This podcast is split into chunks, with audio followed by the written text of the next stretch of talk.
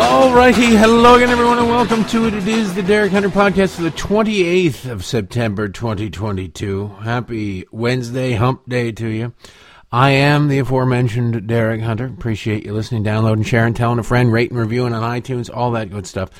Sharing on social media, threatening violence against people who don't listen. Whatever it is you do, I don't want to know about it. I don't encourage the violence, although, you know, if that's what you're going to do, that's what you're going to do.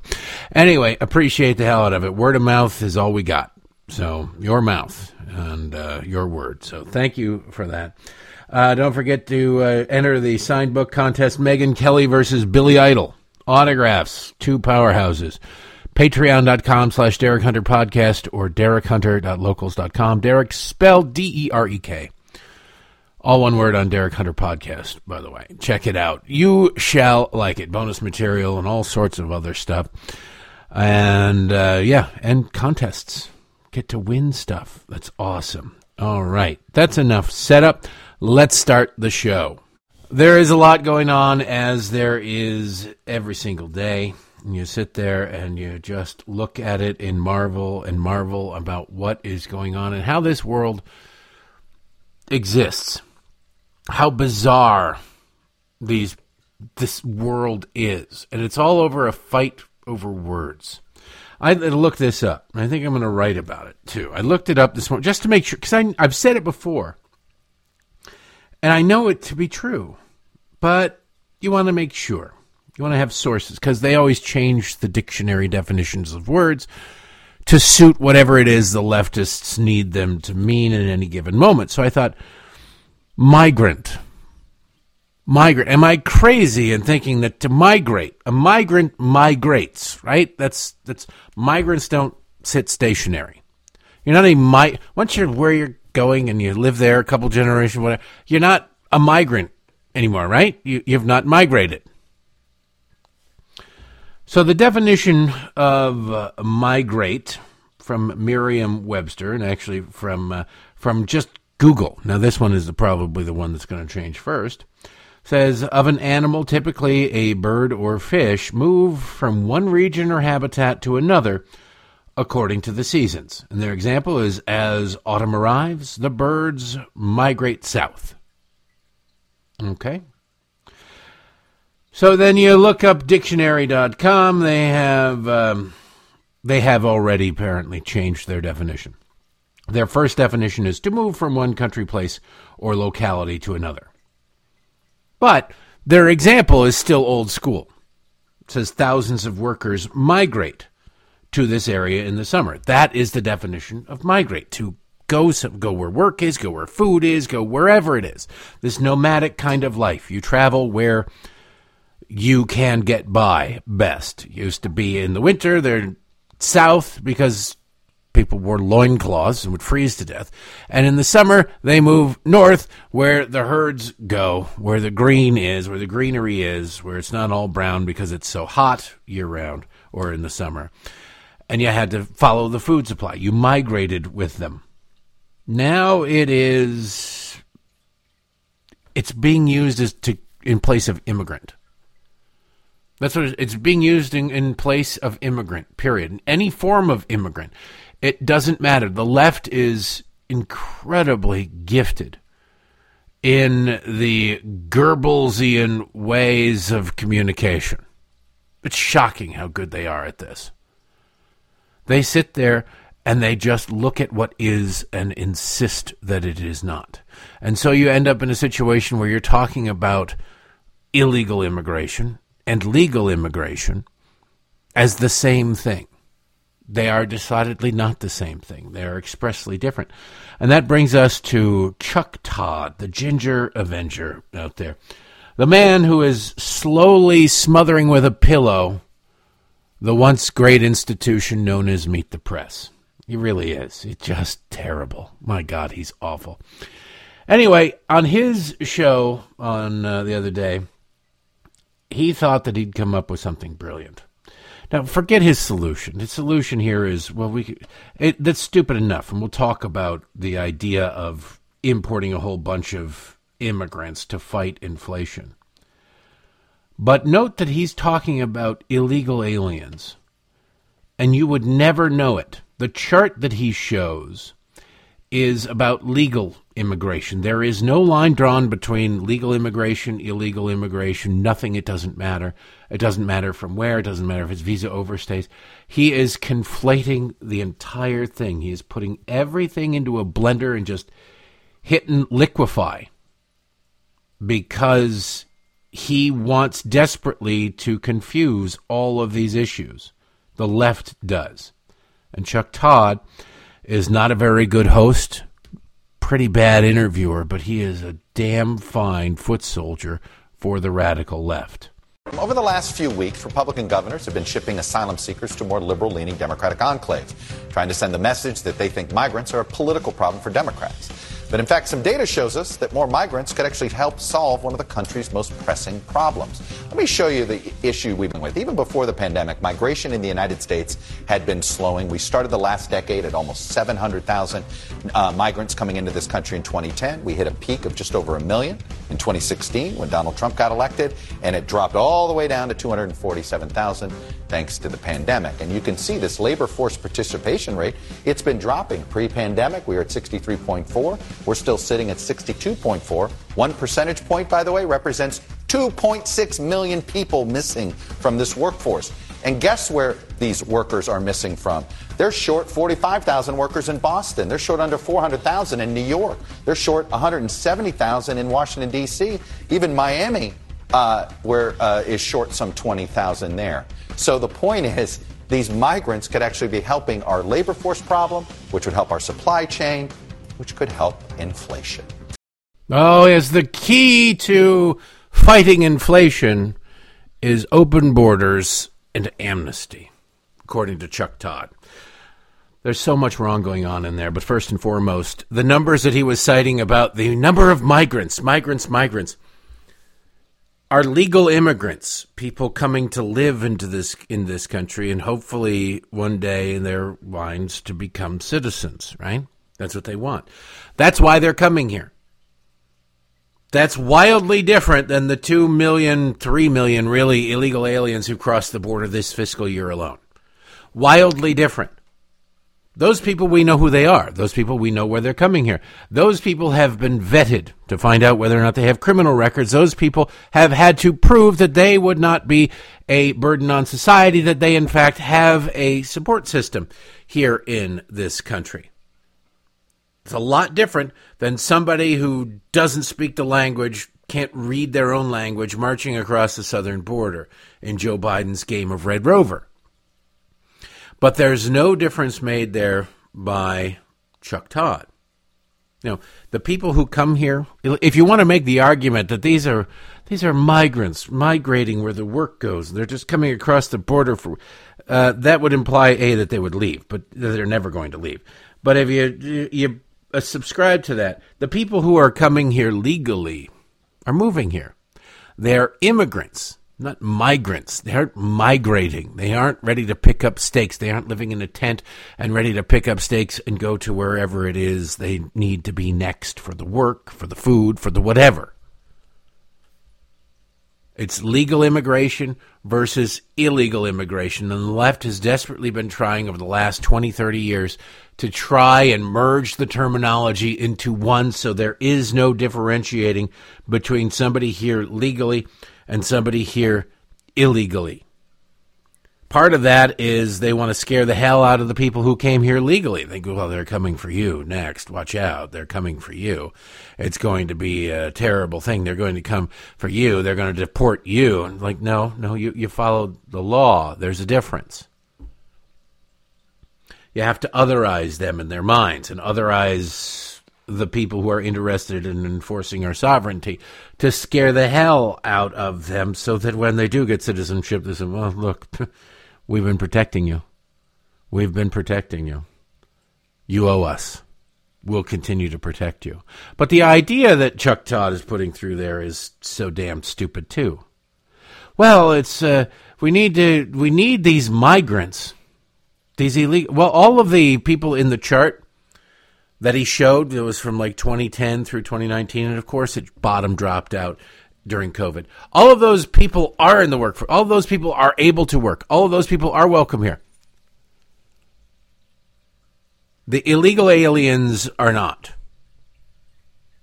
Chuck thinks, well, we can just hire our way out of them. Well, I'm not sure how math works. I was not a math major, but it strikes me as, yes, if you hire, say, two point five million illegal aliens just out of the air, poof, illegal aliens, there you go, you got jobs. That would increase the number of jobs or decrease the number of jobs available.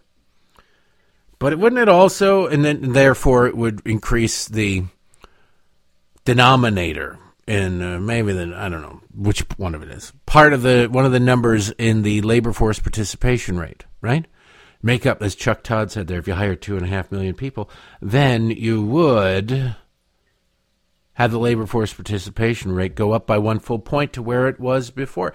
Problem solved. Oh my goodness, what a wonderful thing, except for the fact that you would... Um, you would also increase the population count, numerator and denominator. You would increase both by those two and a half million. You can't just say, all right, we're going to hire these two and a half million illegal aliens and therefore the labor participation rate pops up. No, because the labor participation rate is based off the percentage of the population of the United States that is currently in the labor force, particularly the people of age, work age. You increase the number of people working. You also have to count them in the number of people eligible to work, which would leave you about spinning your tires in the mud. The real issue that we should be concerned about, which doesn't concern Chuck Todd, by the way, it would have nothing to do with inflation. It'd be ridiculous.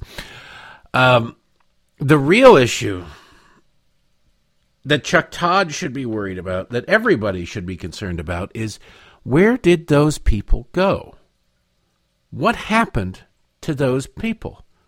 There used to be two and a half million more people in the labor force. There should be two and a half million more people in the labor force. There's, they didn't all win the lottery. What happened to them? They didn't die from COVID. The vast majority of deaths, fatalities from COVID, were of people in their eighties and nineties. So it, what happened to these people? I'd be interested to know. It'd be interesting to know. I would like to see some serious institution, if there are any that exist out there, still look into it. Where did they go? Now you're looking at, and you're sitting there going, well, what do you think? Well, I think that there's a possibility anyway that a large percentage of them have fallen into the lovely hammock known as the social safety net. Democrats have expanded a great many things. They're very concerned right now, the left is, that there will be an official end declared to the pandemic. Even though Joe Biden has declared it official, he hasn't actually gone about the business of government and therefore ceding back emergency powers. Medicaid enrollment was expanded in the uh, emergency powers for the pandemic and, and across the country. So a lot of people will no longer be on Medicaid if the uh, pandemic, if the emergency is declared over. Those people are enjoying free, quote unquote, to them, health care for the most part. There are also enhanced unemployment benefits in various states across the country. There are all sorts of other welfare benefits that uh, qualifications have expanded for. So you sit there and you say, well, we just have a job shortage. No, we have a worker shortage because we've given workers, employees, Americans who are inclined to do so, some of them, the opportunity and the option, the luxury of turning down work. Where my dad lives, you can live pretty cheaply. So if you got a couple of big checks from the government or are still getting small checks from the government, you can live pretty well in the middle of the woods. So the restaurant, the main restaurant in town, has to close two days a week because they can't find wait staff. The former wait staff didn't die. The former wait staff didn't come into money from non-governmental sources. They simply don't need to work. So they won't. They've also been scared to death by COVID, but they don't need to work, so they won't. All the illegal aliens in the world won't change that. And as Chuck Todd cites there, the people, the cities, the places with the most shortages, the largest shortages in the workforce tend to be what? Liberal cities, Washington, D C, New York, Boston. Why is that? Well, it's liberal governments giving out money, not to mention the fact that forty-six billion dollars at least, forty-six billion dollars at least was stolen in unemployment benefits and P P P loans. That's just what we know. That's what we know so far. Seems like every couple of months that goes up tens of billions of dollars. With that kind of money floating around, is it possible that some of the two and a half million people missing from the workforce decided to take full advantage of a government printing money and throwing it out the window like a drunken sailor? Of course it is. Of course it is. Maybe some of them got unwittingly sucked into it. Whatever the case is, when you have that much money being stolen and that many people being in on it, because there's nobody out there going, "This forty-six billion dollars was stolen by forty-five people, so they got just over a billion dollars." No. That's millions of people getting in on this. Millions of people getting in on this. You begin to think that, hey, maybe there's a connection here. All the legalization of illegal aliens in the world isn't going to make a damn bit of difference when it comes to that, Chuck.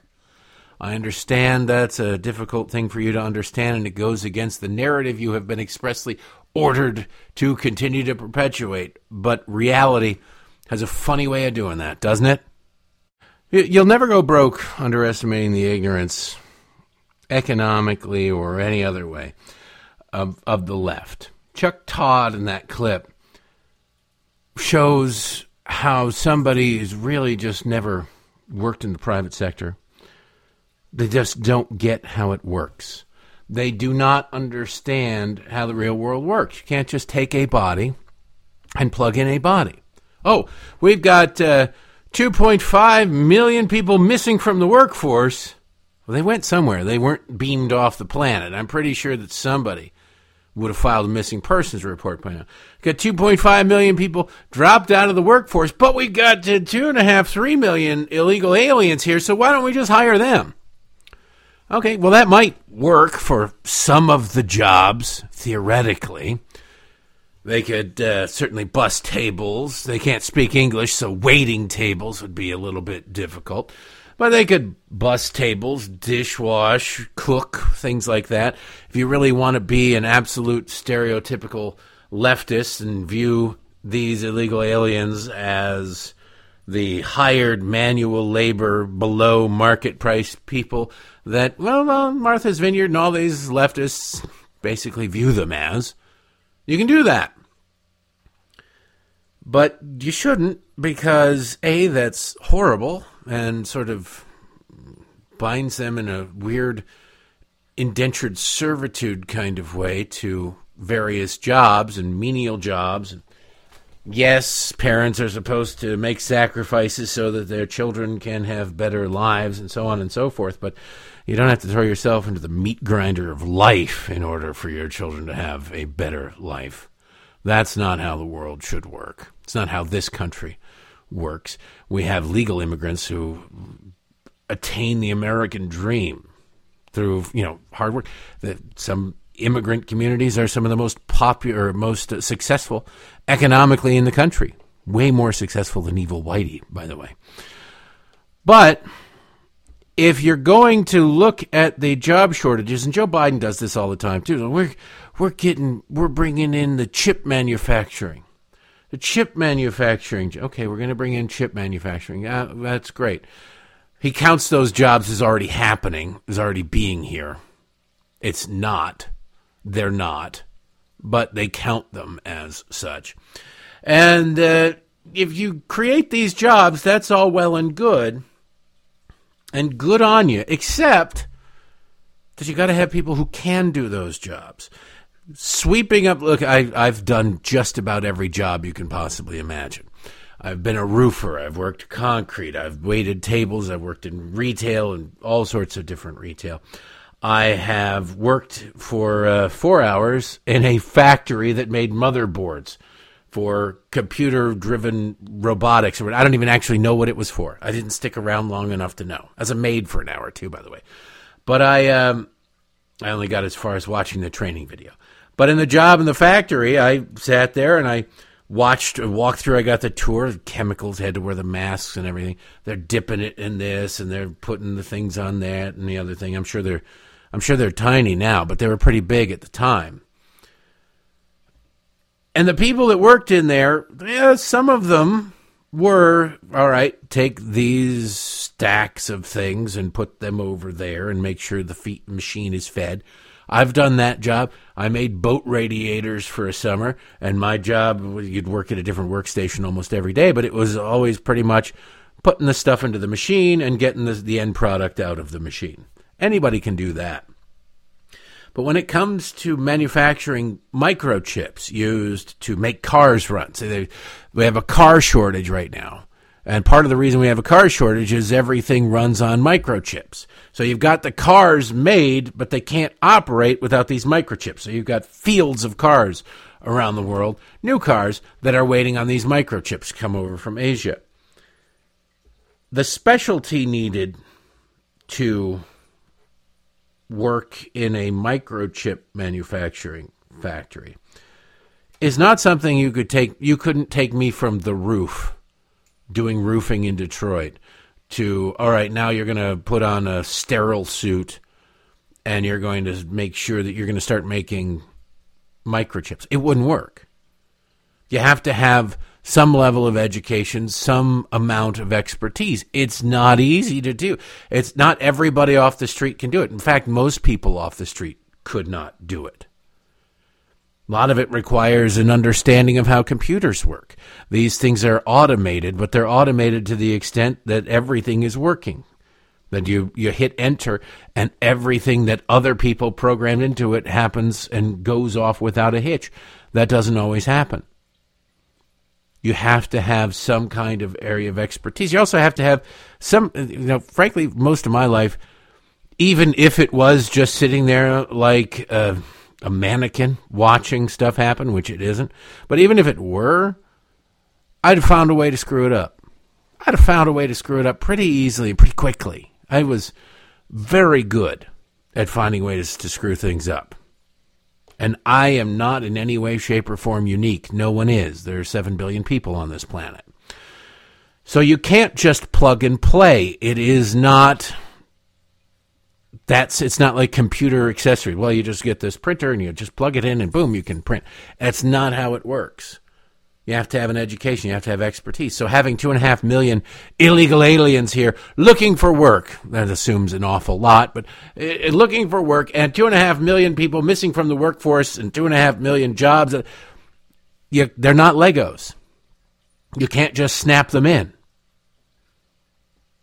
So it, Chuck Todd's little argument there is stupid, like I say, on just about every level, just about every single level. That's what you expect from a guy who's ruining Meet the Press. But, of course, Chuck Todd is not unique. I want to play you this clip of our president, Joseph Robinette Biden. He was at an event yesterday, and he talks about inflation. Now, inflation, this guy has no idea what inflation is. He has no idea how inflation works. His whole life, he has never been impacted by inflation. Can we just say that? Just no way that he understands what inflation is. He's never been impacted by it. The dictionary definition is an action of inflating something to a condition of being inflated or a general increase in prices and fall in the purchasing value of money. Right? You bought this last month, it was one hundred dollars. This month, it's one hundred ten dollars. What happened? Well, it went up by ten percent. Now, it could be supply and demand, but if it is across the board in everything, that's inflation. If it's because the dollar has been devalued because your government has printed up five trillion dollars of them in the last two years, because why not? That's inflation. By the way, the government calculates inflation differently than it calculated inflation in the seventies. It goes back to If you control the unit of measure, you control everything. Back in the Carter years, well, we had eighteen, nineteen, twenty percent inflation. It was huge inflation. So what did the government do? They didn't act responsibly. They never act responsibly. They rejiggered the way that you calculate inflation so that it is artificially lower, because they don't ever want to be caught with the double-digit inflation. With that in mind, that we're at eight point three percent or whatever it is right now, eight point three, eight point four percent right now, tells you how bad inflation really is. Because what do they do? They sit there and they say, well, inflation is up this year. It's uh, eight percent. Uh, on meat and groceries and everything, it's up seventeen percent over last year, thirty percent for steaks, uh, forty-five percent for eggs. And you're sitting there going, where isn't it up? Where isn't inflation up? And you go, well, it's different because they they calculate individual things. They look at the price of a steak. It was four ninety-nine a pound last year. Now it's uh, nine ninety-nine a pound. So it, it doubled. Well, that's easy to go. Well, that's up one hundred percent, or it's seven fifty. It's a du- it's up whatever. You can do that individually, but then the way the government calculates inflation kind of tamps that down. They leave out certain things that uh, have gone up more, and they say, look, it's just... It's just eight percent. It's not good, but at least it's not twenty percent, when in reality it's probably much closer to twenty percent if they'd used the old way of calculating inflation. But it doesn't matter when you've got this ignoramus in the White House. I'm trying to think of a family-friendly way to describe Joseph Biden. He was talking about, inf- he has no idea what inflation is. None whatsoever, because his whole life he's never been impacted by inflation. Like I said, he's, he's uh, I'm middle-class Joe. I'm Scranton Joe. He was born into a wealthy family. His father got squandered and screwed out of his family's share of it, but the Biden family had money. They never went without. The idea that he says, well, we had powwows every time gas prices went up, was stupid on its face, but also...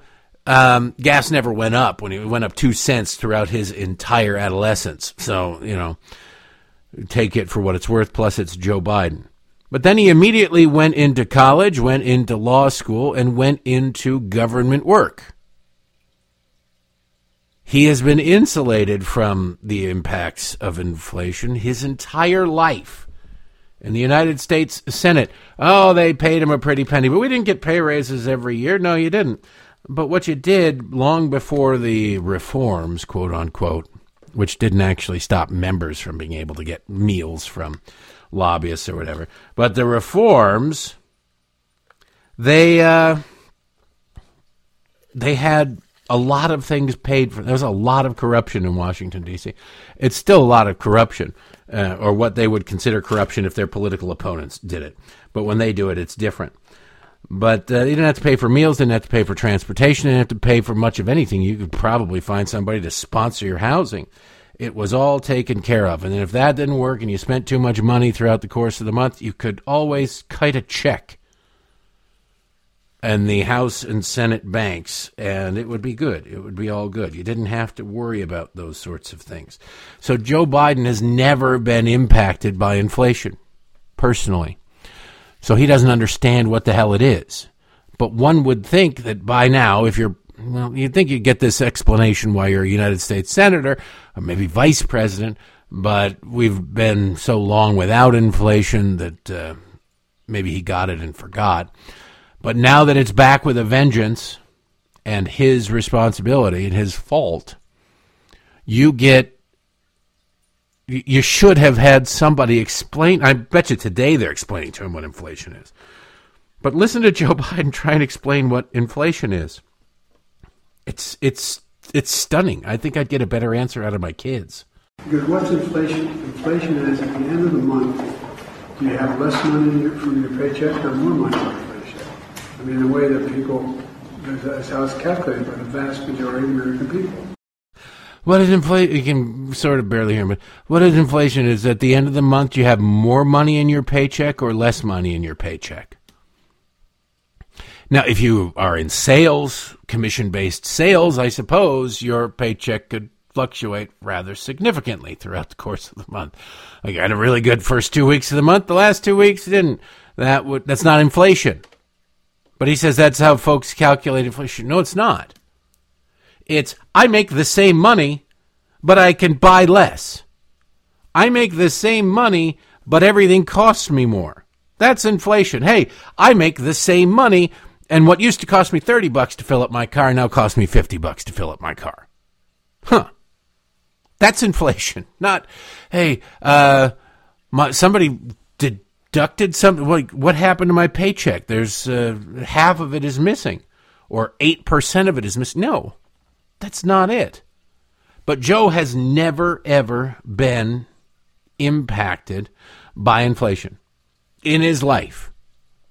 It doesn't matter. So you can sit there and go, well, that's just how it is. And nobody corrects him. Who the hell's going to correct the president of the United States? Everybody in the room was a Democratic member of the media. He's been running around talking about how gas prices in many places, in many states across the country, are less than three dollars a gallon now. And he congratulates him. Hey, gas prices are less than three dollars a gallon. Uh, they were about two dollars a gallon when he took office. But okay, you know, less than three dollars a gallon. I love how, like, you can't do anything about rising gas prices, but every time they go down, it's Joe Biden's responsibility. He did that. He did that. But he's not responsible for when they go up. But the problem is he's lying. There is nowhere in the United States of America where average gas prices are below three dollars a gallon. And again, nobody's calling him out on it. Peter Doocy mentioned it yesterday on the news, but he didn't shout it out at Joe, and Joe didn't answer. Whatever. He's oblivious. Oblivious. He repeatedly says this lie, and there's no attempt to correct him, even by White House staff, because they don't care. Who's going to call him? Peter Doocy? Oh, and Peter Doocy goes on Fox. Well, Joe Biden isn't going to get the average voter on Fox. Anyway, by the way, the uh, the average cost of a gallon of gasoline as of today, according to triple A, is three dollars and seventy-four cents a gallon, which is almost, you know, seventy-five cents is nothing to sniff at per gallon that Joe Biden is lying about. That's the average. The lowest price gasoline in the country. Where is that? It's down in the South, the evil, evil South. And it, ooh, it's it's in that redneck, backwoods, inbred, hillbilly state of Mississippi. Boy, they don't know anything, do they, down there? They're so stupid. There's a oh, except for that they have low gas taxes and regulations. And okay, their average price for a gallon of gasoline is three dollars and seven cents a gallon. Wouldn't you kill to have that? Wouldn't we all kill to be a little bit of Mississippi? The liberal bastion of California, I believe, has the top score. Mm, yep. Average cost of a gallon of gasoline out in California, five dollars and eighty-eight cents. Congratulations. Good job, California. You get what you vote for. All of this, of course, the President of the United States is oblivious to and is lying about and getting away with it. But boy, howdy. Donald Trump, uh, he tweeted out something that was fairly, he said it was seventy-four degrees yesterday, and the, the thermometer said it only got up to seventy-three. So we're going to have to chalk that up to yet another Trump lie. It's amazing what a difference an administration makes to the media, isn't it? Actually, it's amazing what a difference that little letter after a politician's name, the one in parentheses, makes to whether or not the entirety of the establishment is on your side or out to get you. Now, I want to shift gears because there is a uh, there's a story. You know, you know the nine eleven Commission, right? Or not the nine eleven Commission. They want to be the nine eleven Commission, the nine or January sixth Committee, or whatever you want to call it. They are out there, and they they've been from the very beginning insisting, swearing, we are not, we are not. partisan. Oh, I understand that uh, they wanted you to believe that we are partisan, but we are not partisan in any way, shape, or form, you see. It is just a, a lie, a blaspheme against us. And then you, you sit there and you watch them go about their business, and you go, there's no way you're not partisan. There's no way you're, I mean, we knew they were partisan anyway, but it's hilarious how they can. T- I'm not ripping you off. I am not ripping you off as they're shoving their hands in your pocket and ripping you off. Like, oh, we're not ripping you. I am not ripping you off. Yes, you are. You absolutely are.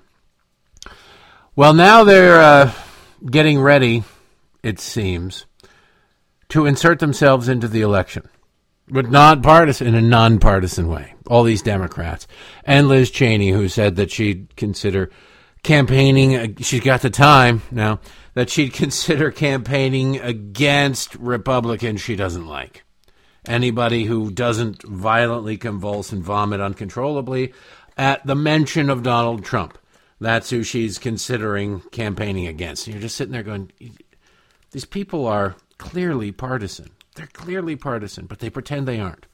Well, now there's a possibility they're not going to have their report ready until the end of the year. That was always the plan. But in order to help Democrats this fall, they're thinking of putting together an interim report before the election. An interim report just to insert themselves into the election. The uh, Axios has the story.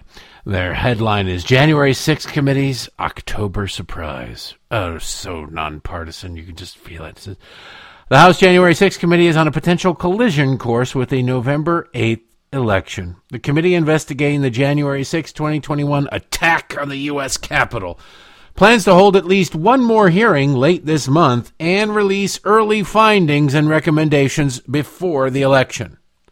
Early findings. We, you imagine if juries had, like, all right, well, now the uh, you're about halfway through the trial. The prosecution has rested their case. So go ahead, vote, see whether or not you find him guilty.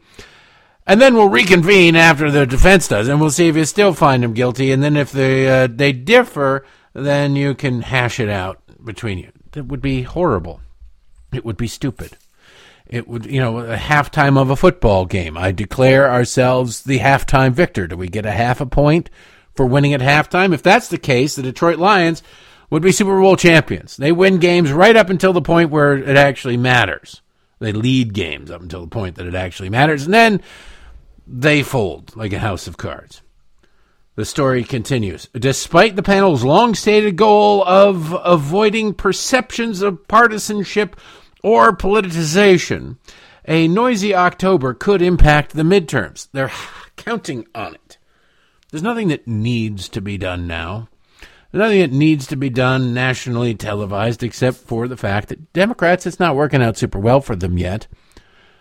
Oh, there are some polls that show that it is going in the right direction for them, but they're not where they want to be. They they never rest on their laurels. Sadly, I think that much of the Republican establishment rests on their laurels and lives under the guise of, all right, we've got a lead.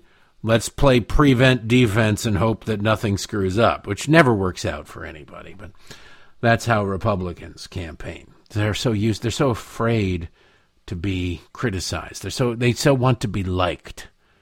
They so seemingly want to be liked by the establishment media, too, these left-wingers. Maggie Haberman, has, Maggie Haberman of the New York Times has a book coming out, uh, I don't know, it's next week or the week after, called Confidence Man, about the Trump administration. Confidence Man. Now, what do you think a book called Confidence Man is going to uh, be about? You think it's going to be a fair portrait of the President of the United States, the previous? No, it's not. Of course it's not. Confidence Man, Con Man. That's the name of the book. Donald Trump granted her three interviews for the book. Three. Why the hell would you grant maybe Maggie Haberman any interviews for her book? Forget the title. Why would you give her any interviews? She's never been fair to you. She is at the New York Times. It doesn't matter.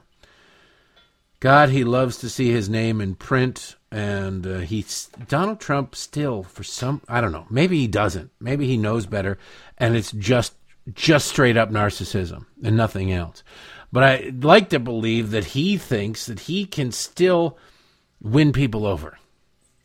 If you just give him a chance. See, one of the things about Donald Trump, when I uh, interviewed Don Junior, was there's a huge difference between the way people act in the business community and the way people act in politics.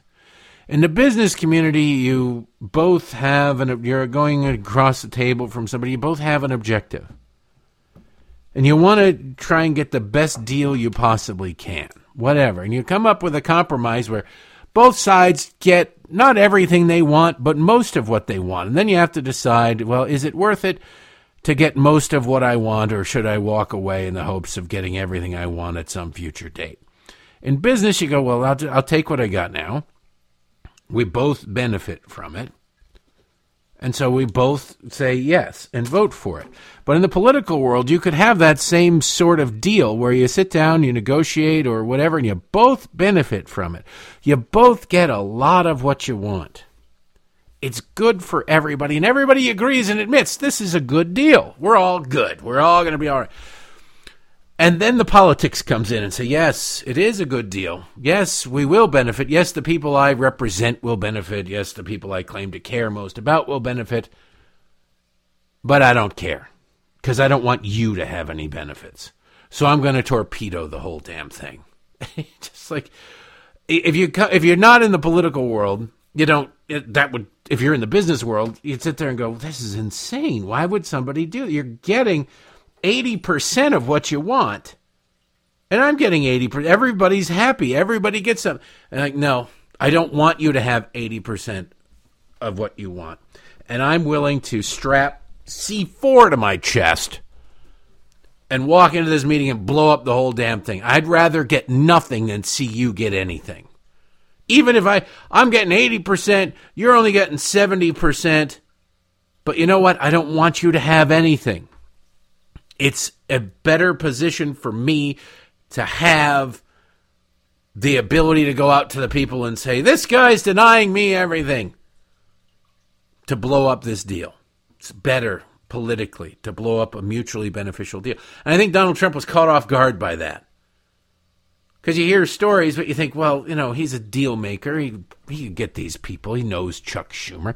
He can get these people to be rational actors, and you can't. But that only explains the first, I'll give them the first year as a learning curve. After that, you got to go, these people are nuts. And uh, you, you got to know what you're dealing with. How many phone calls to Maggie Haberman do you have to have before you go, she's just not going to give me a fair shake. She's just not. I think he knows that Maggie Haberman isn't going to give him a fair shake, but I think he still labors under the delusion that there's no such thing as bad publicity. See, because when he was coming up, becoming famous in the, the eighties, there was no such thing as bad publicity for him. The publicity he got was, he's building another building. It's going to be huge. Oh, and he's also sleeping with this super hot chick. And, uh, yeah, he's cheating on his wife, but he didn't, that didn't seem to bother him. People who do that don't seem to bother. And then when he got divorced, nonstop, here he is with another hot chick. Here he is with another hot chick. And you're like, okay, not the kind of publicity I would want, but that's what he wants. That's what he gets. That's what he has. It's that same mentality, except that the, you know, running you on page six of which Eastern European supermodel you're sleeping with at that given time is a little bit different than accusing you of wanting to destroy the country and hoping to see your ultimate destruction in it legally through the legal system and possible imprisonment. They want to see you bankrupt. Why the hell do you pick up the phone to call Maggie Haberman? What's weird is I know people in conservative media who have difficulty getting an interview with him. He goes on certain suck-up radio shows every once in a while and things like that, but like print, actual journalistic outfits, when he's done them, they they don't let them record them, which is weird. It'd be better because you get more publicity if people had actual audio clips of what you were saying. But he's not, he's not calling up somebody at the Washington Free Beacon. He's not calling up somebody at the Washington Times or the Examiner. He calls up Maggie Haberman. When he was president, he was leaking to Maggie Haberman, for God's sakes. Like, why are you doing this? I think it's because he's from New York. New York Times is the hometown paper. It was the big paper. And he thought he could win him over. because he thought they'd be rational actors, just like the Democrats sitting across from him thought he'd be rational actors. But there's a certain point where you got to go. They're never going to be rational actors, and I'm going to refuse to deal with them. Anyway, back to this committee hearing, uh, because Democrats are trying desperately to insert themselves into the election. Now, if the principled Republicans were so principled and conservative as they say, Adam Kitzinger and Liz Cheney would be appalled by this, but they're not, because they want to see the def- they are both very angry that they are no longer going to be in politics after this year because they abandoned the base, and the base said, we don't like that. So they're pushing this right along with them. The committee will meet virtually Friday to plan the rest of their schedule, including the upcoming hearings, members told Axios. Unlike the one six probes at the Justice Department and the Fulton County, Georgia District Attorney, the committee has an expiration date. Quote, we sunset December thirty-first, Chairman Benny Thompson told reporters this week. Now, if Democrats maintain control of the House, it won't sunset then, but Republicans aren't going to continue this sham. Members told Axios that while their final report will likely come after the election, plenty of news could be made before, and that the election is not a big factor in their scheduling. Right. Benny Thompson told the panel uh, he does not want to be perceived as a partisan committee. But then he said that the time between the expected September twenty-eighth hearing and the election won't be a quiet period, he said. We also have a goal to have some information pushed out, obviously, before the November election.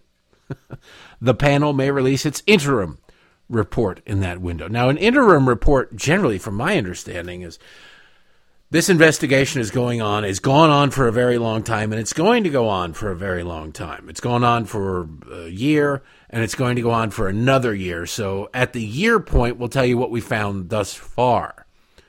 Not, we need to push this interim report out because our final report will be coming out in a month. No, you've had an investigation going on for two years, for a year and a half. Your interim report and your final report should not be a month apart, unless, of course, you are trying to insert yourself into politics. Now, I want to play this clip of Jamie Raskin. He's one of the Democrats on this committee. His first act as a member of Congress was to object to the uh, twenty sixteen election of Donald Trump. He wanted to stop the electors from being certified. He did exactly what the Republicans did. Democrats did it first, but because they were done by Democrats, it doesn't matter. It's cool when Democrats do it. Jamie Raskin is one of the the worst people ever. No matter how bad people in your life are, your upbringing, your family, whatever, thank God every day that you are not related to Jamie Raskin. Or anybody like Jamie Raskin. Most of these, he's he's the most, Adam Schiff is up there with him. It's Adam Schiff and Jamie Raskin. Eric Swalwell is just dumb, right? He's just dumb. He's up there to say the stupid things that the people who are much smarter than him, which isn't tough to do, won't say but want said. You know, like, oh, God, uh, this is sound really stupid, but uh, you can get Eric Swalwell to do it. Somebody's got to appeal to the really dumb Democrats out there, and that's Eric Swalwell.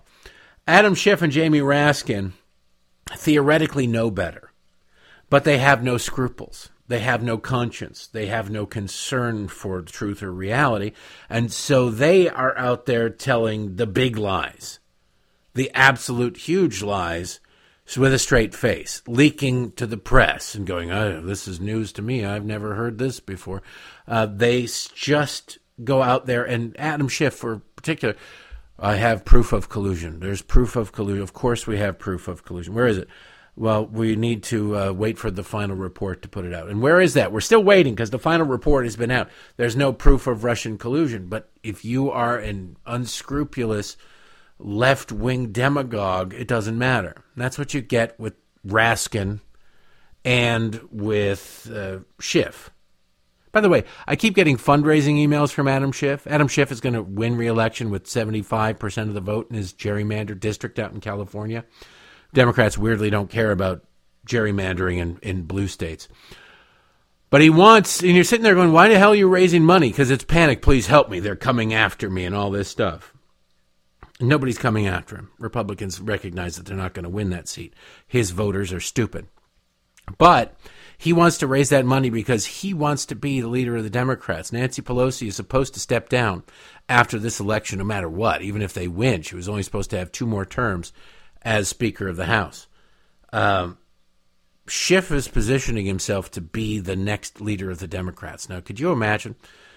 There are some, not many, sane choices out there for Democrats, and they have to go with the front runner is Adam Schiff. How demented does your party have to be?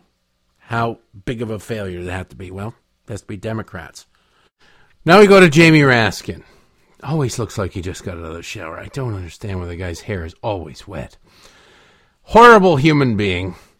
And you sit there and you go, couldn't couldn't Montgomery County come up with somebody better? And uh, somebody who used to live as somebody who used to live in Montgomery County, Maryland for a while, the answer is no. No, there is, there isn't any. That's how sad it is. Like, nope, nope, there isn't any. There isn't anybody better. Now there aren't a lot of there are a lot of people worse, but there are a lot of people as bad too. Just there's, there's no way around it. Anyway, he's asked about this is uh, Congressman Thomas Massey.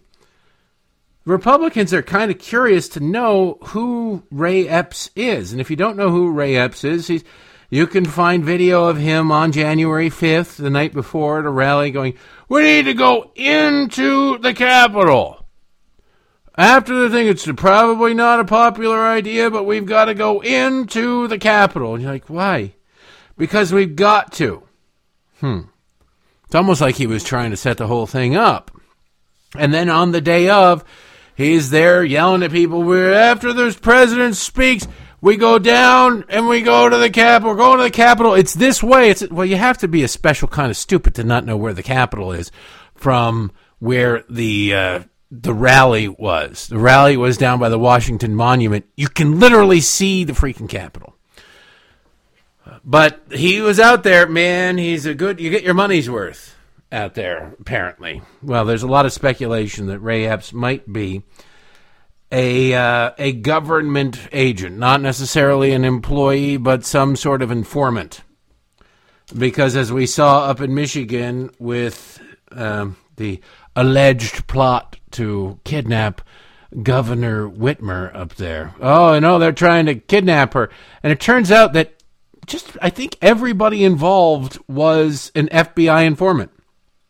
And, and, like, how the hell is that even possible? But they were.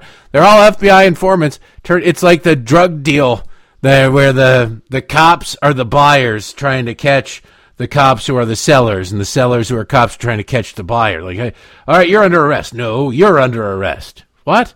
Everybody here is law enforcement? Yes. Huh. Crap.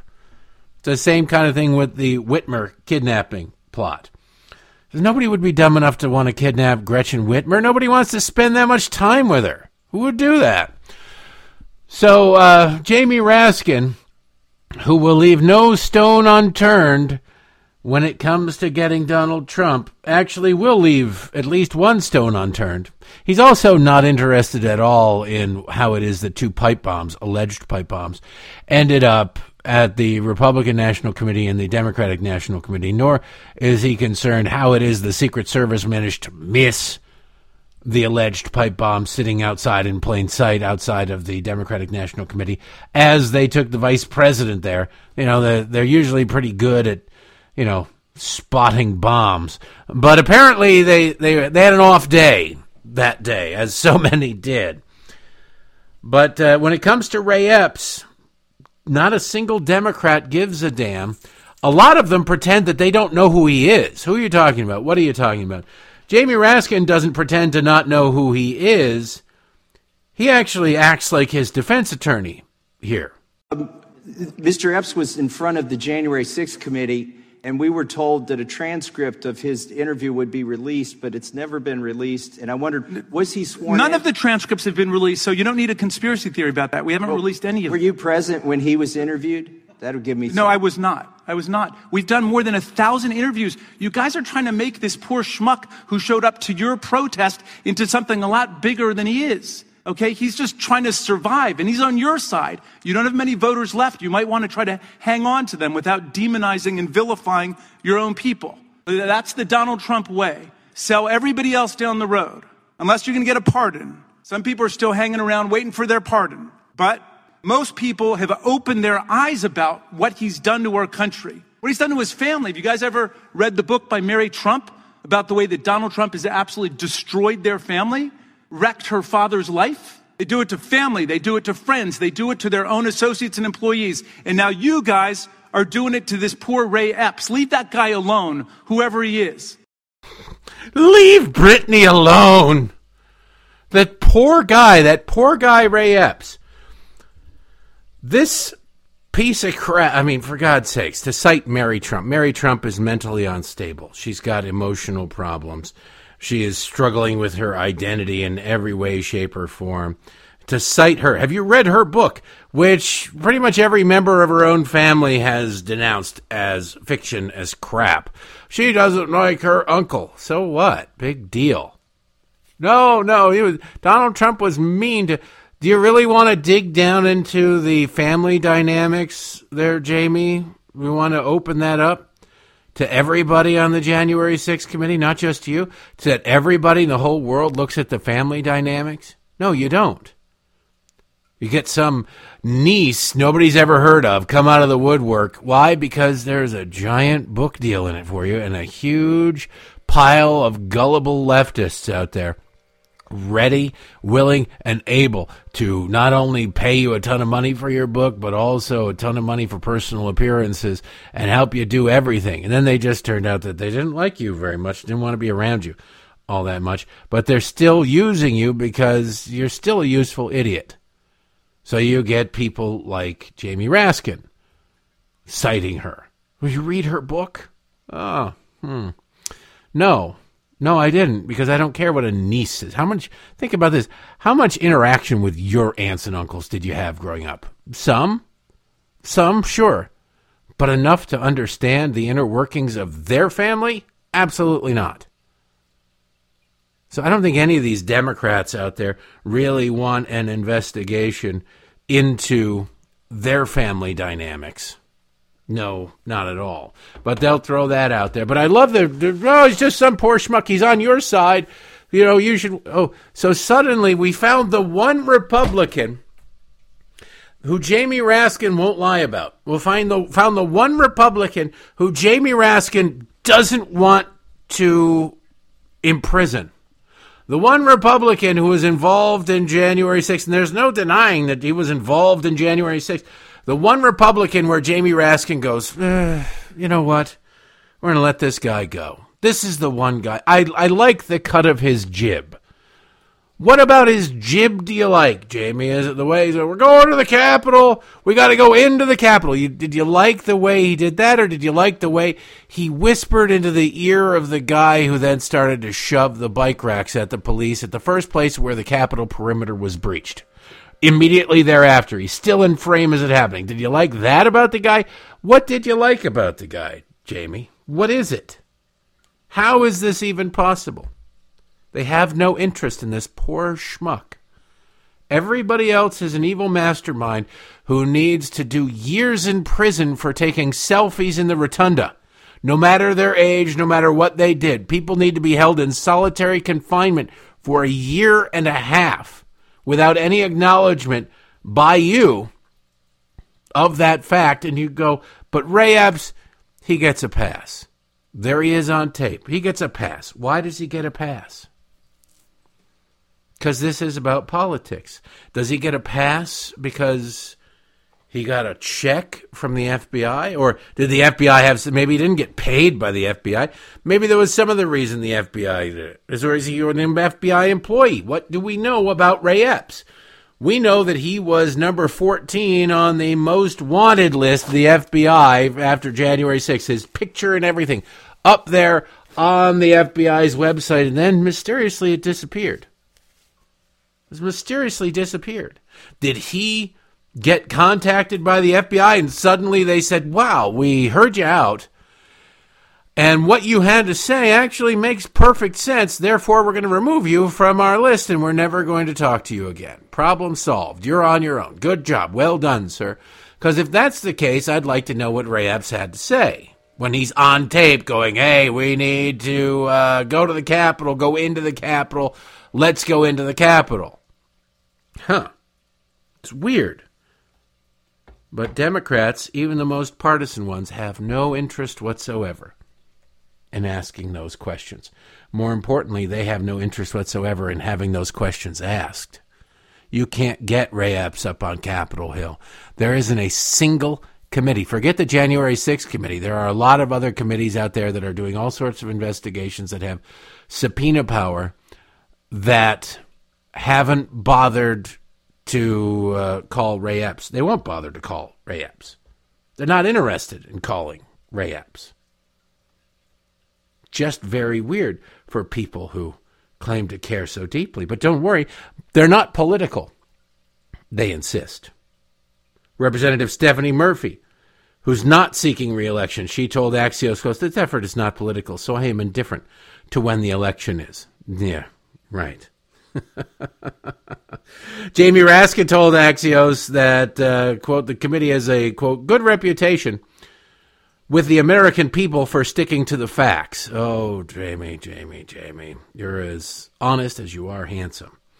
Zolofgren, Democrat, California, told Axios, quote, just look, working at our own pace, and they'll release whatever report they come up with when it's ready. And Pete Aguilera of all, or Aguilera of also of California said, quote, we can't make our determinations based on the dates of the calendar. We've got a job to do. It's too important to just circle one date, November. That's just two days. That's why you have to get an interim report out. We can't possibly do our work by November, finish it, but we can put a whole bunch of bovine excrement into a Word document and publish that by Election Day. But it's not about Election Day, but we got to have another hearing before Election Day and get out our interim report about Election Day, which it is most definitely not about. These people are a joke, and sadly, we're the butt of it. You see, there's a lot of stories going on. Alec Baldwin is back in the news. Alec Baldwin, when we last saw Alec Baldwin, he was uh, involved in the death of a cinematographer on the set of a movie called Rust. And uh, it's, it's, it was, I looked it up. I had to look it up. It was like October twenty-first of last year. It's been almost a year since this woman died on the set of Rust. And now, just now, out in New Mexico, they might be getting around to charging these people. They might get around to charging these people for negligent homicide or manslaughter or whatever it is in this case, including Alec Baldwin. Now, that's the story. Maybe, it just maybe will. Blaze Media, the Blaze reports, a filing from district attorney Uh, a district attorney indicates that actor Alec Baldwin may face criminal charges over the fatal on-set shooting that took the life of a cinematographer and injured the movie's director in October twenty twenty-one. Santa Fe District Attorney Mary Carmack Altweiss, Altweiss filed an emergency request for additional funding in order to continue the investigation into the accidental shooting. The filing indicates the charges will be filed against Baldwin and several others involved in the incident. Quote, during filming of Rust, Alec Baldwin shot and killed Helena Hitchens and injured Joel Souza while rehearsing a scene. Many individuals had handled the gun that ultimately killed Hitchens and injured Souza, the D A wrote, prosecutor wrote. Santa Fe prosecutors have determined that some defendants from the movie need to be prosecuted immediately. She added, quote, I'm ready to start the decision of what individuals will be criminally charged in this case. It's been almost a year, and now you're requesting emergency funding because you're ready to start determining who should be charged? What the hell have you been doing? Honest to God. There's also another indication. I saw a story uh, yesterday that Alec Baldwin is starting to, he sold like his Hamptons home for a twenty-nine million dollars Hamptons estate or whatever, because in a civil case, certain states protect the home and assets, certain assets, and other states don't. So there was speculation that he might be technically moving to Florida to protect himself from losing a whole bunch of his property and a whole bunch of stuff, which it wouldn't be surprising, to be honest with you. When you sit there, people move. It, it, Alec Baldwin would be outraged if somebody not named Alec Baldwin had done what he did. You know? But, uh, and is doing what he's doing, trying to shelter assets from potential future criminal or civil, li- civil, civil liabilities. Hmm? No. They won't do that. They won't admit that. But I'm sitting here wondering, what in the hell? It's been a year. You can't do this?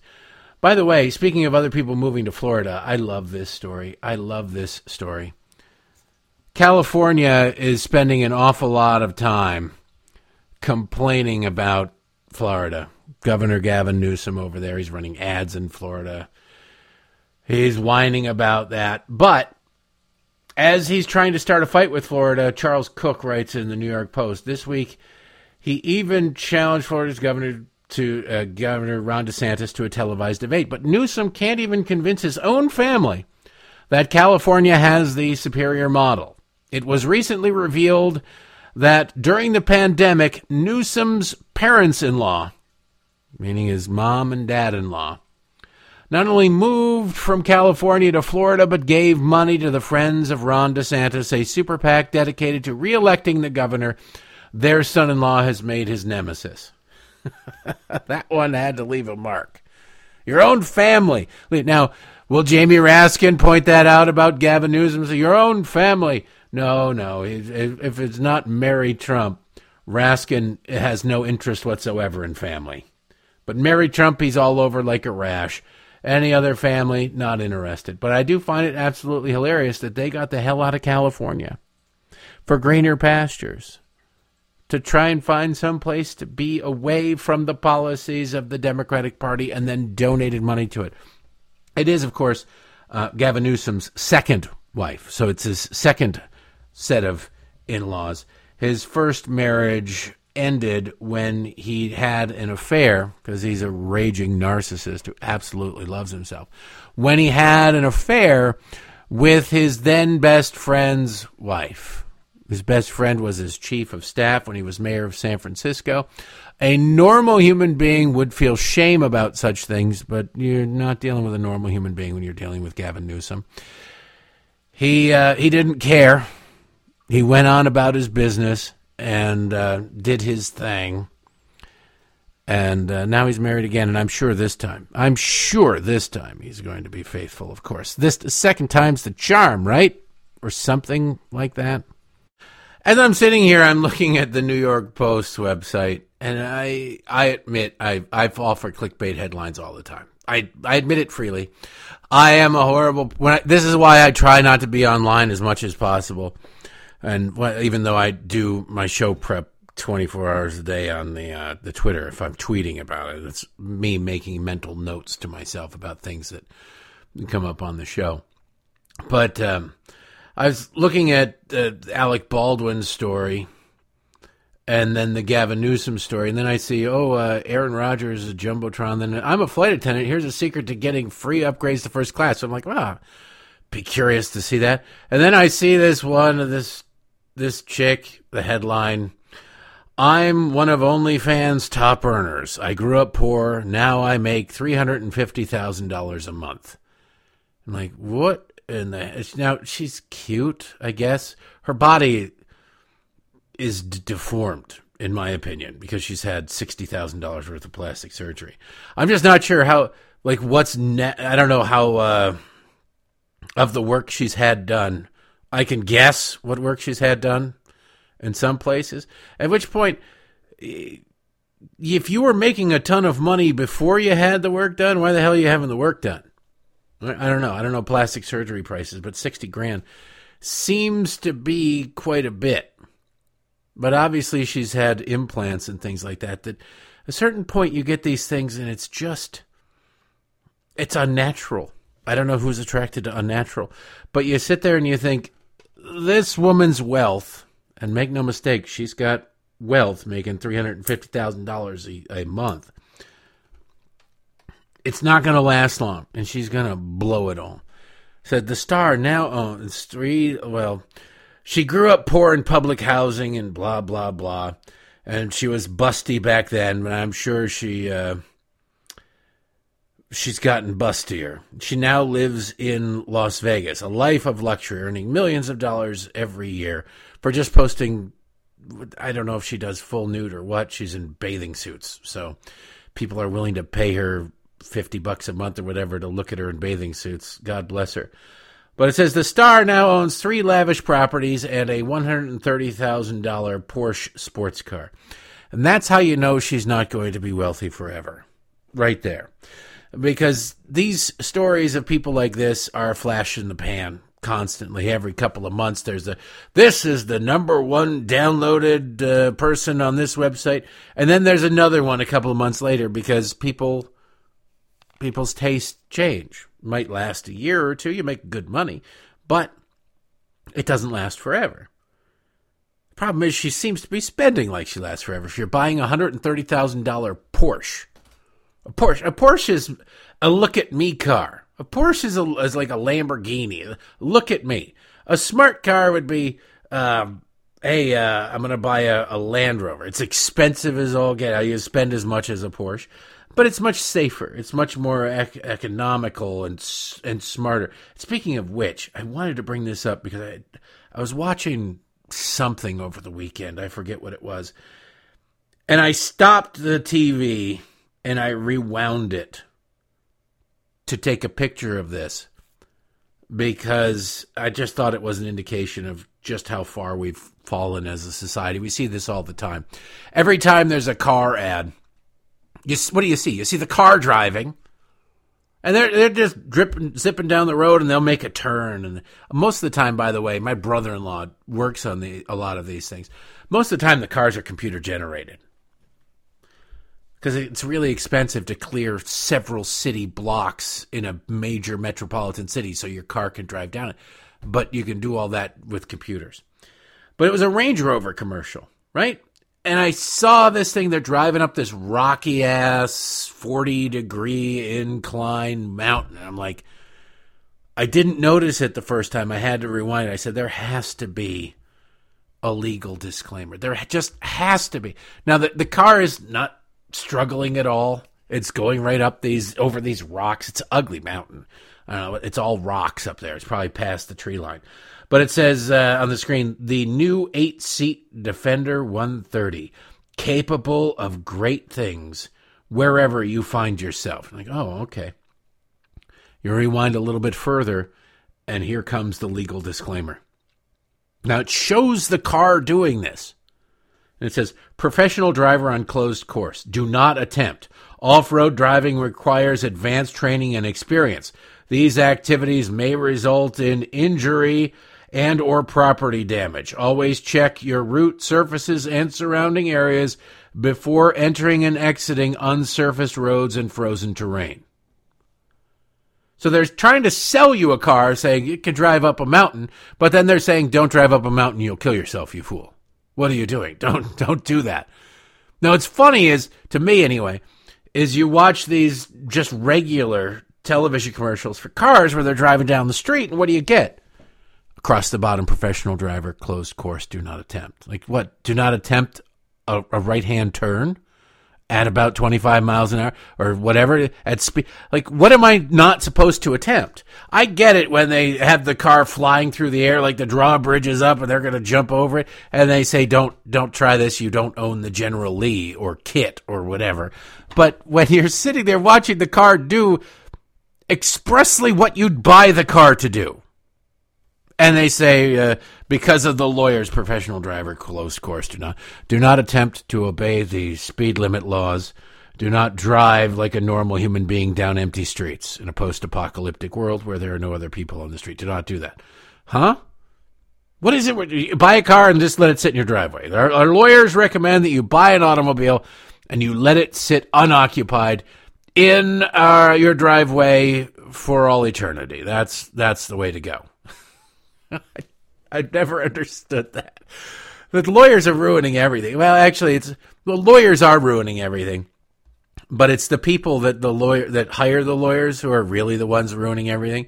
It'd be nice if lawyers said, you sit there and you listen to some case like, I saw my car, this car I bought, driving up a mountain, a forty degree incline over giant rocks, and it had no problem. So I bought it, and I went right up a mountain with giant rocks, and uh, I tipped over. I want to sue the hell out of them. Normally, a, a good... A, not a good lawyer, but a, a, a normal human being, a decent human being would go, well, you're just stupid. Why would you do, you did this to yourself. But now the lawyers go, well, we can get a definite payday, and I'm going to totally pinch a third off of that, plus, you know, my hourly expenses. So this is awesome. Let's do it. Now there isn't any, I can't wait for the restaurant ads. Like, come to the Olive Garden where they have the salad and breadsticks, and you can get all the pasta in right across the bottom. Professional eaters closed a restaurant. Do not attempt.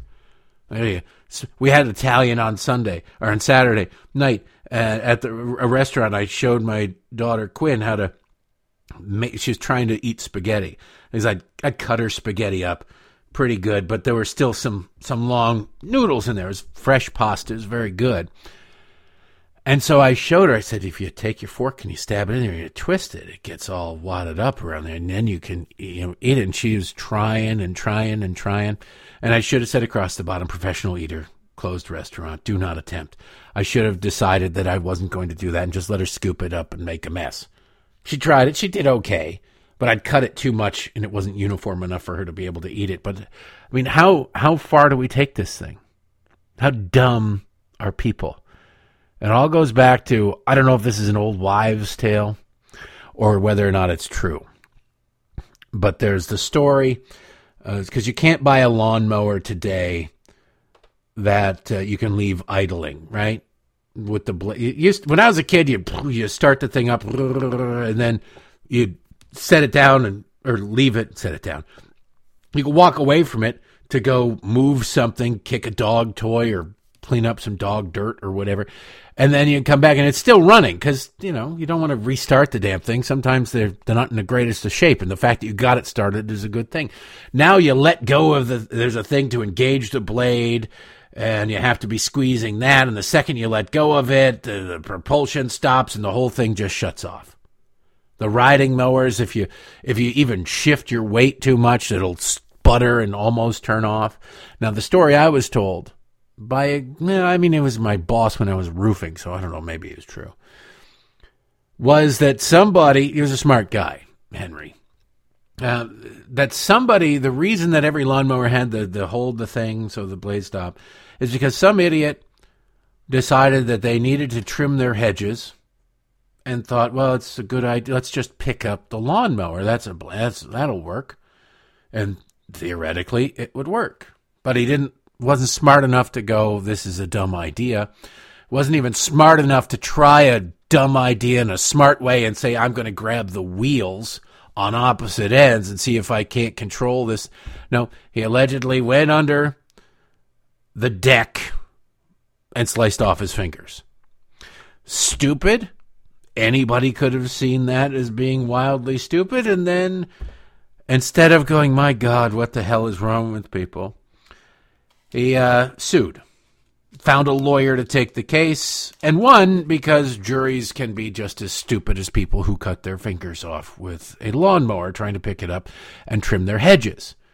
And so that's why every lawnmower now has not only warnings on it, these stickers, don't pick this up, what are you, an idiot? Because you know there's somebody out there going, well, if I duct tape this thing and keep the blades rolling, then I can pick it up. And probably the same guy with no fingers going, if I duct tape this thing, I use my mouth and I rip it, I can then I can trim the hedges with it. So you got a card against with stupid graphics and stickers all over it, but then you got to pay extra for your lawnmower because some idiot tried to pick his up. Just screwed up. Screwed. You know, and I say this, a friend of my dad's, a uh, friend of the family, actually, lived up in northern Michigan. I think he, I don't know if he's still alive or not. He was uh, blowing leaves off of his roof. Just an example that, you know, my world is not exempt from this sort of stupidity. If I'm remembering this story properly, I'm not going to use names just in case I'm not, but blowing leaves off of his roof or out of his gutter or whatever with a chainsaw, as one would. And you can imagine how this ends. It involves the uh, slicing off of a thumb. Now, apparently the thumb was able to be reattached. But you just sit there and you go, of all the scenarios that Toro was sitting around thinking, I don't know who's a chainsaw manufacturer is, Milwaukee or whatever. All the things that these companies sit around and guard against and test for and say we need a warning label for. About three millionth on the list would be somebody climbing up on a ladder and trying to use a chainsaw to clear some the exhaust from the chainsaw to blow leaves out of something up on their roof and swinging it around and balance issues and eventually taking their thumb off. But you gotta, he didn't sue. He did not sue. So that's good. So, you know, there are some people, we all do stupid things. We don't all hire lawyers. Normal people, smart people do stupid things. Genuinely stupid people do stupid things and then hire lawyers and ruin it for everybody else. So if you're in the market for a Range Rover because you want to drive up a a rocky mountain at a forty-degree angle, a forty-degree slope, you need to get uh, get to those driving up a rocky mountain slope courses started already, because otherwise you can't do it, even though it's right there in the commercial. Maybe stop putting stuff in the commercial your product can't do. How about that one? Just an idea. I'll never understand the mentality of a company going, let's advertise this thing doing things that it can't do. All right, yeah, that sounds brilliant. That sounds, what could possibly go wrong? Well, everything. Speaking of advertising things that it can't do, a product can't do, John Fetterman up in Pennsylvania, running for the United States Senate. And there is a lot that he can't do, like string together a coherent sentence. He is... He's not recovered from a stroke. He knows he's had a stroke. He had the stroke before the Democratic primary. He should have dropped out of the race, bowed out. They would have had Connor Lamb, Democrats would have. And Connor Lamb would probably be doing a lot better than Franken Fetterman up there. Fetterman's like six eight, and bald, and really weird, never held. He's like Bernie Sanders with less charm. Less people skills, runs around growling at people, things like that. But um, Bernie Sanders, of course, kicked out of a commune, famously, for refusing to work. Like, that's it. All you got to do is just do some gardening, do some cleaning. No, that's not why I'm here. I'm here to just uh, lay around in my underwear. I'm down laying around in my underwear. I'm not going to clean up myself. I'm not going to change my underwear. And you're not going to make me do anything. You shut your mouth, I'm Bernie Sanders. Like, you weren't even mayor of uh, in Vermont yet. I don't care. I'm not going to do it. I know my plates are just going to pile up right here. Somebody else can take my plates. It's a commune. You're supposed to be able to do whatever it is you want to do. That's Bernie Sanders. Fetterman has never held a real job in his life either. And even when he did, he uh, barely did it.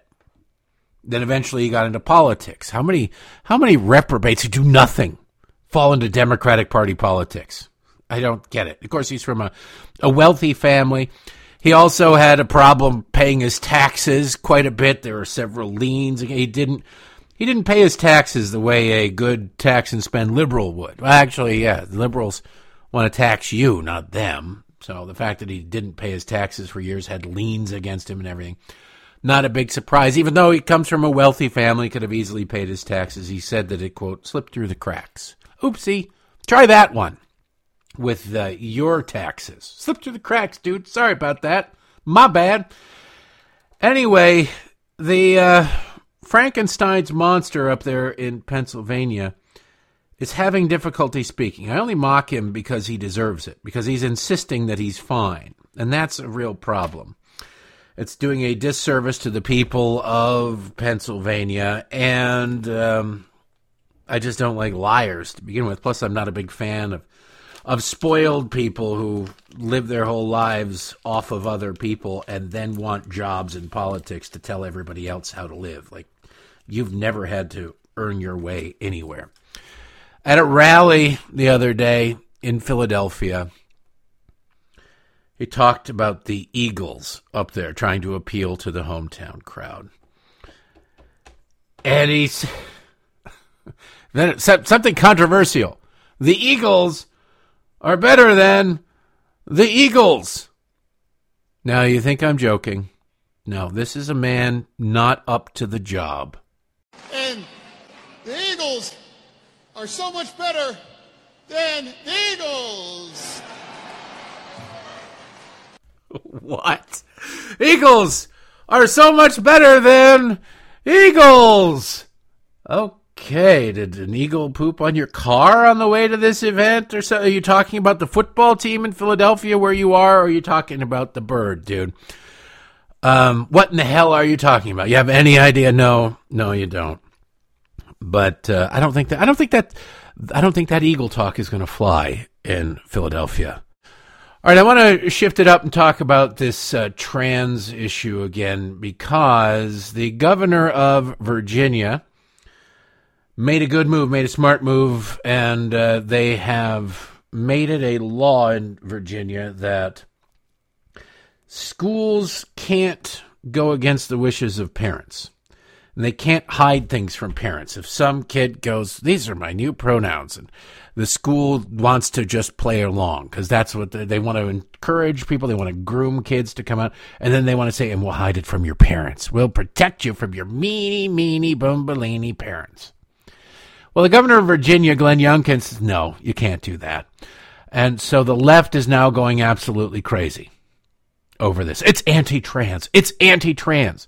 Instead of going, what in the hell is this explosion where like twenty percent of kids are trans now for about fifteen minutes? Maybe maybe that's the problem. Nope, nope, nope, nope, nope. They're very, very concerned. And Congressman Jerry Connolly of Northern Virginia is a Democrat there. Virginia's eleventh district goes to Washington. This is the mindset of people that are going to Washington, D C from Democrats. He filed comment for it. He tweeted out, public comment is now open for Governor Youngkin's egregious new policy on trans students in Virginia. I just submitted mine. You should too. And here's the link to it. He says, Governor Youngkin, what you have proposed will have tragic consequences. Tragic. See, he's not trying to make a rational argument. There's no rational argument for encouraging delusion or subsidizing or encouraging the butchering of the human body of preteen kids. You will have tragic consequences. There is one data point to keep in mind as this egregious new policy is debated and implemented. Colon. A young L G B T Q person attempts suicide every forty-five seconds in America. Now that sentence is in bold, and then it's followed up with its own standalone three-word sentence. Every forty-five seconds. You go, holy Frank Tanana, that is a lot of suicide attempts. Every forty-five seconds? He finishes his letter in bold again. There is no justification for such transparent cruelty in Virginia. A suicide every forty-five seconds. Well, some Twitter users have done the math on this one. forty-five seconds is less than a minute. Take that out, extrapolate that over the course of a day, over the course of a week, over the course of a month, over the course of a year. That would be equal to seven hundred eight thousand trans suicide attempts. Trans suicide, seven hundred eight thousand trans suicide attempts a year. Per year. Now, according to the Centers for Disease Control, there are one point two million suicide attempts annually in the United States. one point two million, seven hundred eight thousand, that's more than half. It's about sixty percent of the suicide attempts, according to Congressman Jerry Con- Gerald Connolly, are trans youth. That's a whole hell of a lot of trans youth out there trying to, that's everybody, apparently. But he was more specific than that, because it's not thirty-year-old trans youth who just never have been accepted by their parents and blah, blah, blah. No, no, no. His exact quote was, a young L G B T Q person attempts suicide. So it's not just trans. It's everybody who fits into the alphabet mafia. Every forty-five seconds. Young, high school age, since we're dealing with people, a law that has to do with public schools. So your junior high, high school, even elementary school, if you're a real sick Democrat. seven hundred eight thousand elementary through high school students who are some form of gay or trans or whatever try to commit suicide every single year. Why was this the first time you heard about it? Of course, it's not true. It's not even remotely close to true, but it doesn't matter. Democrats aren't held to a standard of truth. Democrats aren't expected to tell you the truth. People expect Democrats to tell them the truth. They're naive. I've got some oceanfront property in Salt Lake City to sell you if you believe that. But it is so egregious, and nobody's correcting it, or very few people. Random people on Twitter, behind anonymous accounts, actually, this one that I found, has one hundred fourteen followers. They're correcting the record. I've retweeted it, but it's got two, two, count them, two retweets. This thread correcting the record. Will there be a fact check about this from PolitiFact? No, there won't. Will there be a Snopes story? No, there won't. Will N B C News demand answers from Congressman Jerry Connolly about this egregious lie? No, it won't. He will have gotten away with it. He will have gotten all the publicity because the lie gets all the way around the world twice before the truth gets its pants on. The original tweet has two hundred ninety-two retweets as of this moment. He has eighty-three thousand followers, and he has six hundred fifty likes on the tweet. Like I say, the truth, the reality, somebody just doing the math, looking at it critically, has two retweets and ten likes. That's the way the world works. That's the power of social media, and that is the danger of progressive lies. That's why you have to constantly be vigilant trying to correct the record against these people. These people are not bound by reality because they don't have to be. They're not expected to be. They have no need to be, because the consequences for not being are what? What are the consequences? What is, what's going to happen to Jerry Connolly? Is Rachel Maddow going to call him out and say, this is ridiculous? Somebody who has actual concern for the L G B T Q community on the left, if that person exists, will they say, you're making it look bad, all right? Let's just be honest about it, all right? It's horrible enough. You don't have to lie about it. Will anybody do that? No, they won't. Agenda uber alles. Individuals are disposable to the left, and so, quite frankly, is the truth. But that's kind of always been the case, hasn't it been? I want to point out just how, since we're talking about ridiculousness and stupidity, and it's towards the end of the program, I saw this this morning from Time Magazine. You want to know how far things have fallen? Time Magazine's always been liberal, but you can always kind of, they're, they're doing news, but they do news from a liberal point of view, right? Left-wingers, whatever, the Time Magazine.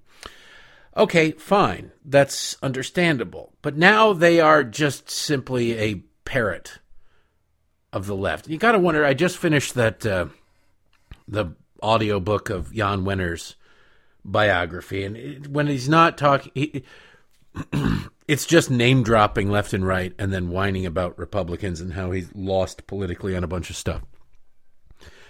But these... Rolling, what Rolling Stone has become, now Wenner sold it, but his kid runs it still. What Rolling Stone has become is exactly like everything else. You don't get anything from Rolling Stone you can't get from Huffington Post. You can't get anything from Huffington Post you can't get from Slate dot com. You can't get anything from Slate dot com that you can't get from the Daily Kos or the Nation or whatever. Insert the left-wing, quote-unquote, news outlet. And it doesn't matter.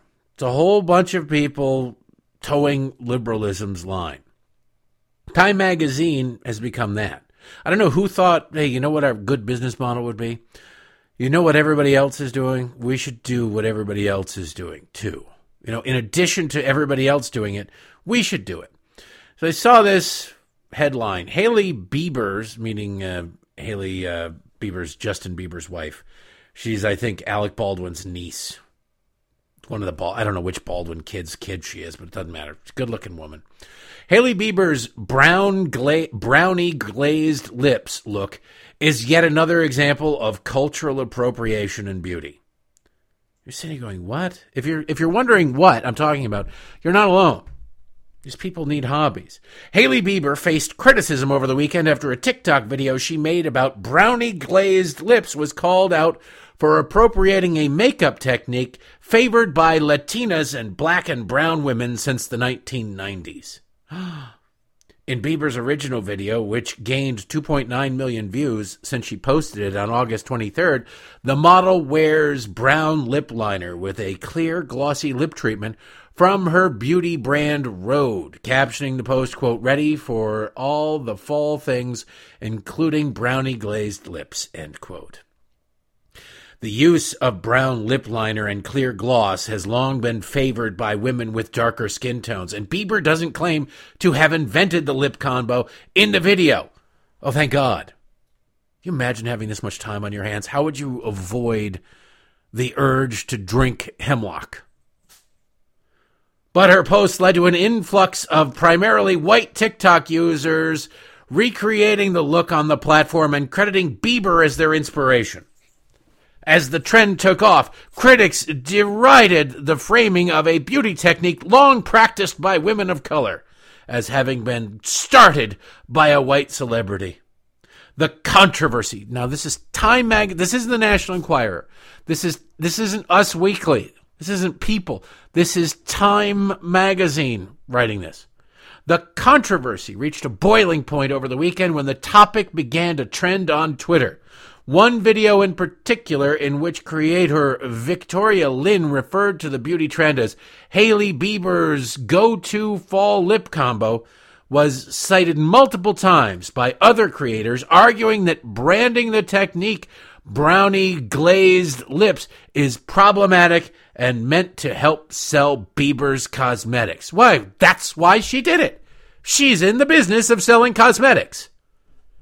She should just understand that her target demographic and the people who are in social media this deep are also incredibly stupid. So you should make edible cosmetics, and that's it. Now, what's funny is all these people whining, this is cultural appropriation. All these people, then there's a whole list of people saying this is cultural appropriation. How dare you? Well, they're doing it on the internet. They're doing it through various cell phones that were created by people who are different than they are. You know, most of the, the iPhone users, Steve Jobs, uh, he was not black or brown. Should you be using that? The internet. Samsung, the odds of it being anybody who wasn't Asian involved in creating a Samsung are pretty damn slim to none, right? Isn't it cultural appropriation to use these things? I mean, this is how far we have to go to put a stop to this garbage. But this is the garbage of the left. This is who they are and where they are and what they live and how they think. You're getting a peek into the void that exists behind their eyes. It's a sickness. Liberalism is a mental disorder. There's something wrong with these people that you can't put your finger on, and instead of pointing it out, instead of relentlessly pointing it out, you that should be what Time Magazine. I expect this crap from People, all right? And Us Weekly. That's just what they do. They're clickbait. You expect Time Magazine to go, what in the hell is wrong with people? Okay? We're all human beings. You get Kardashians getting yelled at because why? Because they braided their hair. They braided their hair in a certain way. They did cornrows.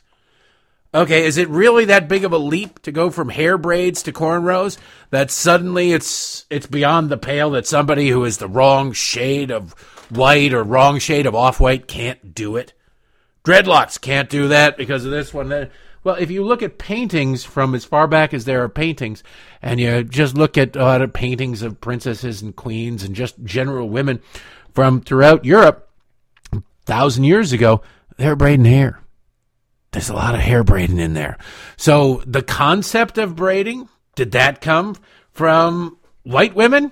White women's hair is a lot easier to braid than, say, black hair. Doesn't have to be straightened before you can braid it. Does that mean that no black woman should ever be allowed to braid their hair again? Because the very concept, doesn't even matter to the cornrows, that the very concept of braiding came from white women? No. No. By liberals' own rules, it does, except for that white women can't be, white people can't be good for anything. They can't be responsible for creating anything good and what have you. And you can steal from whitey all you want. You can steal from Asians all you want because they don't really count either. There's a guy who got on his calculus advanced placement, he got a uh, perfect score, two hundred seventy thousand kids across the country took this test. One kid got a perfect score. One kid, Felix Zhang, the only person in the whole country out of two hundred seventy thousand students to get a perfect A P calculus score. And a guy who works for, I believe, the Washington Free Beacon, or at least used to, tweeted out a joke, said, imagine being the Harvard dean who has to write his rejection letter because he's too Asian to get into Harvard. Liberalism is a mental disorder, ladies and gentlemen. It really, truly is, and it needs to be destroyed. Period. End of story. Anyway, that's enough for today, I think, don't you? We'll be back tomorrow to do it all over again because each twenty-four hour period brings more insanity. I appreciate you listening. Spread the word. We'll see you tomorrow.